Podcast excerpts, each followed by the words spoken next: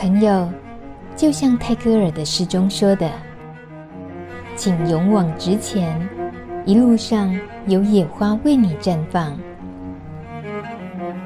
路德之音就在你身旁。欢迎收听《路德之音》，我是梅琼梅。这一集的《路德之音》，我呢要诚实的说，他哪是知音啊？他根本没有听过《路德之音》，很难得，就是艾滋感染者朋友们，他们的亲人朋友也能够上《路德之音》跟我们聊聊他的心情故事，这个太难得了。所以呢。我们当然不能苛求说啊，你有没有听过路德之音啊？你是不是我们的知音好朋友？不行，这样是没有礼貌的。可是呢，我要先这个瞎七瞎八的扯一些，是因为呢，他太紧张了，那害得我自己现在也觉得有点紧张。那种紧张，我觉得应该很多个部分。一个是他从来没有想过为什么要受广播的专访，那再来就是。接受广播专访的原因，是因为自己家里头有一位感染艾滋的亲人，所以我我相信这个心情换到任何人身上哦。如果你遇到了一个邀请是来自于这个理由的话，大概都是会很忐忑不安的。但我们实在是太期待能够听听他们的一些心路历程。那尤其这一次能够邀请他来，也是因为他的亲人呢也在路德服务。好了。我心情已经稍微放松了，请问今天的来宾 Max，你心情放松一点了没？跟大家问候一下好了。啊，各位路德知音的朋友，大家好，我是 Max。啊，我有一个弟弟，他是 HIV 的身份，那他刚好在路德知音，那今天刚好有这个机会，希望家属可以来这边受访问。啊，我就很荣幸的来这边，谢谢。你真的是觉得很荣幸，还是觉得紧张比较多？哦，超级紧张的。可是你的声音很沉稳哦，在家里是不是练了八百遍了？我完全没有，我刚刚讲的话也是刚刚主持人在跟大家 say hello 的时候，我才在脑海里面那个跑出来的。有，所以你很稳啊，你干嘛吓我说你紧张啊？哦，我现在总算松一口气了。那这样子好了，Max，你跟我们先介绍一下。你自己，比如说你的工作，你几岁，然后再聊一聊跟弟弟，知道弟弟感染者的身份大概是几年前的事。哦，我是印刷业的，哦，我是五年九班的同学，然后知道我弟弟得到这个事情大概是在十二年前，那我还记得很清楚，那是在一间叫做蓝屋的那个咖啡厅里面，但是从那次之后我就再也没有进去那间咖啡厅了。对，因为会觉得有点感伤。对，那呃是十二年前的事啊。啊、第一时间我弟弟就是找我跟我太太两个人说要找我们去喝咖啡，就是觉得有一点奇怪，因为其实兄弟之间我们的相处很少说去外面喝咖啡的。对，那可是等到坐下来，他跟我们这样讲之后，是没有晴天霹雳的。可是我觉得当下有。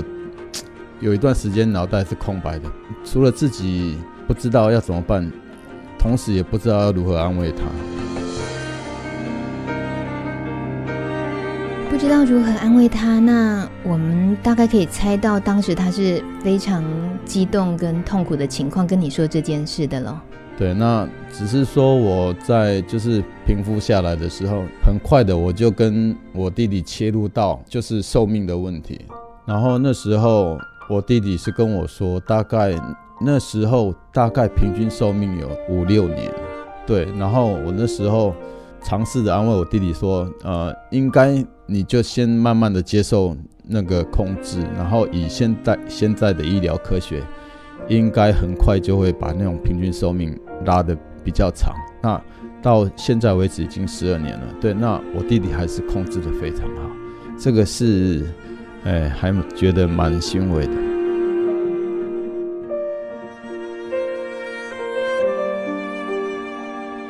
对于艾滋的这个了解，十二年前对他的了解，跟现在十二年后一定有很不一样的地方，对不对？其实我对艾滋病的了解，老实说，十二年前跟现在是一样的。第一时间我弟弟跟我讲的时候，他就跟我讲说，比如说跟家人相处的时候那种。饮食啊会不会传染了？其实我第一第一时间我就接受他的讲法，吃东西什么的我们都很很正常。老实说，虽然他跟我说吃东西不会传染，但是我觉得我有一段时间他在夹菜的时候，我的眼睛就看着那双筷子，可能也是一段时间之后我才我才释怀了。虽然说我的知识上已经跟我讲那个是 OK 的事情，可是我的就是不由自主会看那双筷子，所以我也不晓得我弟弟是不是曾经因为这样觉得很很伤心。可最起码我现在已经不不看那双筷子了，吃东西完完全不会去 care 它，完全没有感觉。所以从那个知道了说吃饭啊，一家人一起生活其实都没有影响的时候，那个当下让你能够很自在的接下来应付每一天的相处，一直到现在，这个也都没有改变过。啊，对，没有错。那这十二年感觉一晃眼就过去了，但是其实如果仔细的去想。像是弟弟在当时知道了的时候，他自己面临的问题跟要做的功课一定不少啊。那你们比如说一开始要陪着他就医或者是服药那些一些细节，你们也都会跟他有一些沟通吗？他会跟你们说吗？嗯，这个部分我觉得我这个做哥哥的就比较没有参与到，也没有帮助到他，因为其实。从一开始他自己很惊恐彷徨，一直到现在，其实他都很独立，他都自己一个人去面对。对，谈到这个，对啊，觉得有点不好意思。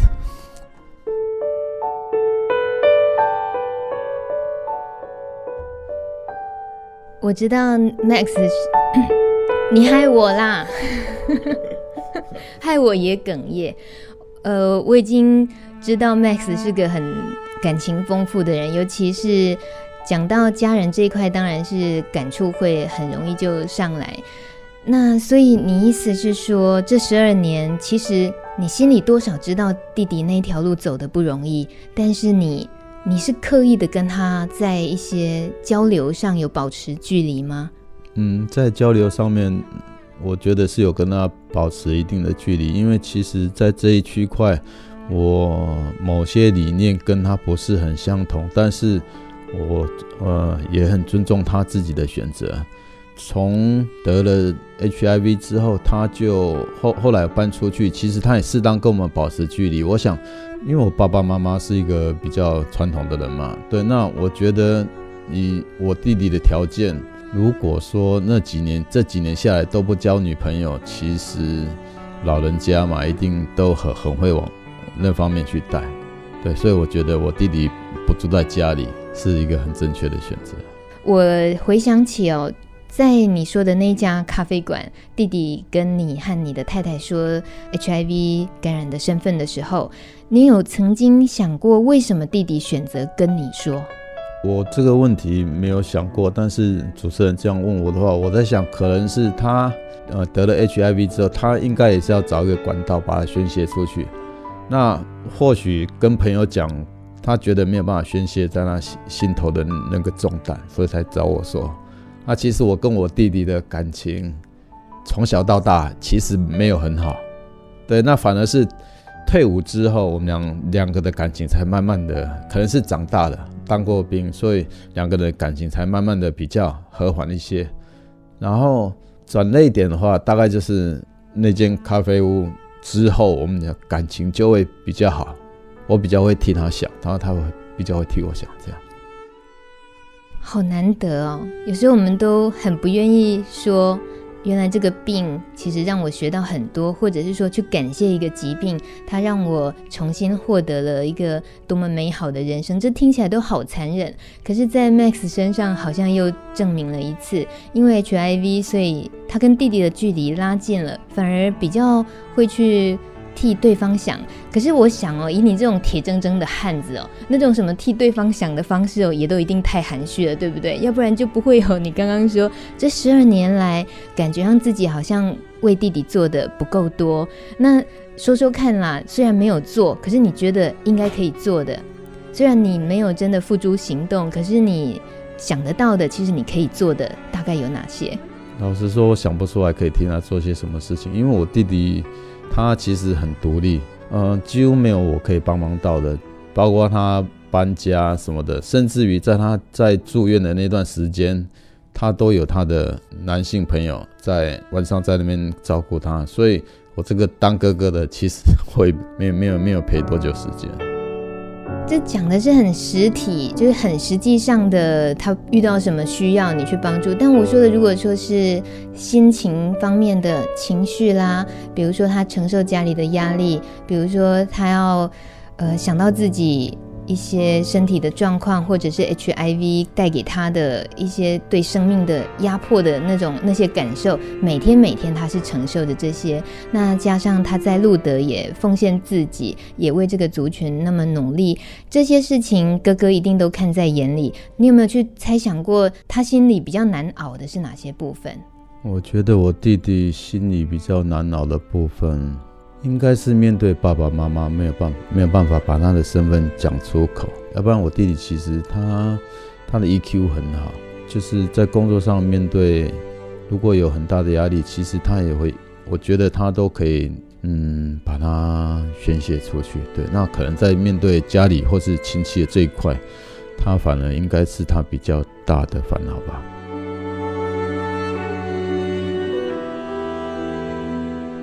嗯，其他家人呢，知道他这个身份，像妹妹啊，你的太太，有没有你们私底下会讨论一下他的状况？啊，我我弟弟他，我觉得他身体几乎都很健康，所以我跟我太太、我妹妹很少在谈论到他的身身体状况这一部分。那包括饮食什么，其实我太太跟我妹妹跟我的反应是一样，我觉得他们也都是蛮容易接受那种这种这方面的知识。怎么听起来就一点难度都没有嘞？一个艾滋感染者的家属，生活 so easy，真的是没有什么问题吗？那你觉得为什么社会上会有那么多的烙印？尤其对家属身上也是，家属也是背负着很大的压力。我觉得会给他们压力的，我想大概都是自己，说是面子问题吗？我觉得可能也太笼统，或许是应该说，其实这些人的长辈，他们的。思想都比较传统，在他们的那个时代，这方面的资讯接收的程度又不够好，所以才会造成他们突然间知道这件事情之后的反应，通常都是这样子的剧烈，然后排斥。平常看到一些社会新闻上跟艾滋有关的消息的时候，嗯，你自己通常会是什么样的心情？如果说同样是感染者，然后他们的家属受到一些委屈什么的时候，你自己可能也都有类似的情况吗？呃，我自己是不会觉得委屈，那反而我是为就是得 HIV 的这些人觉得委屈，因为我觉得呃，艾滋病它应该就是跟感冒或者说胃溃疡、糖尿病一样，它是可以得到控制的，而且它。没有很简单的一个传染的途径，而且现在是二十一世纪，我真是搞不懂为什么还有那么多的那个艾滋病患的家属是排斥他们的。对，你说对了，艾滋病患的家属排斥他们的家人这件事情哦，我自己在录的知音访问过几位朋友，那那一种说，当他告诉家人，鼓起勇气跟家人说我得了 H 之后，家人是直接把他轰出家门。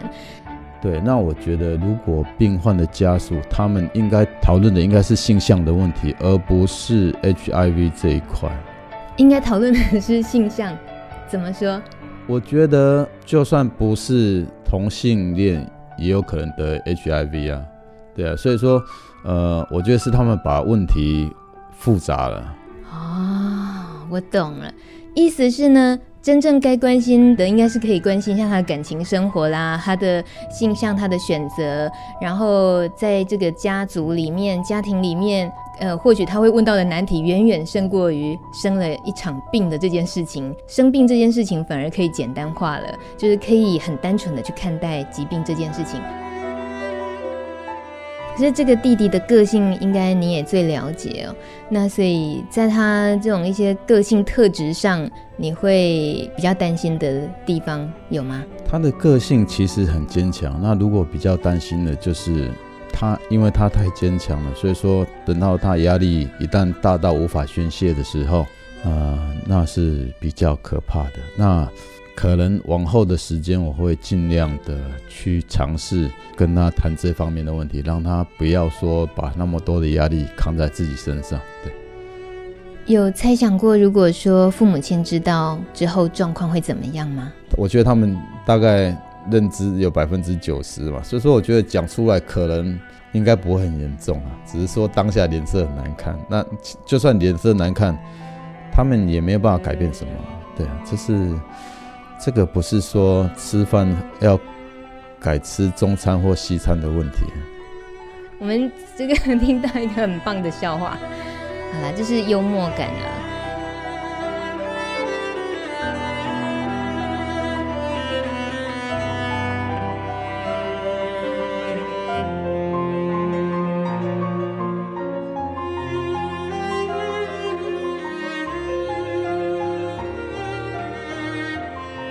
到对弟弟讲的悄悄话了没有？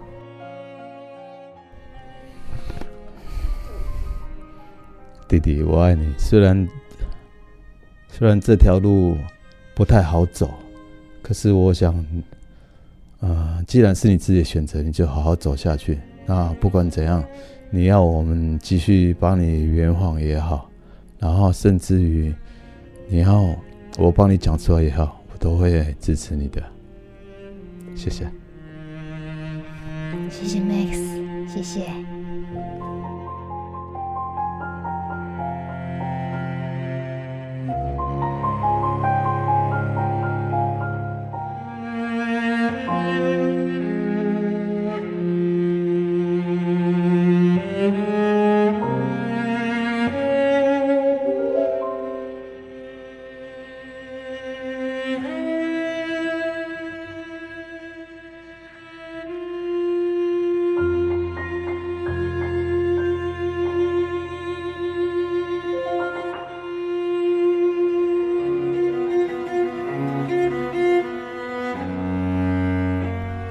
本节目由路德协会制作播出。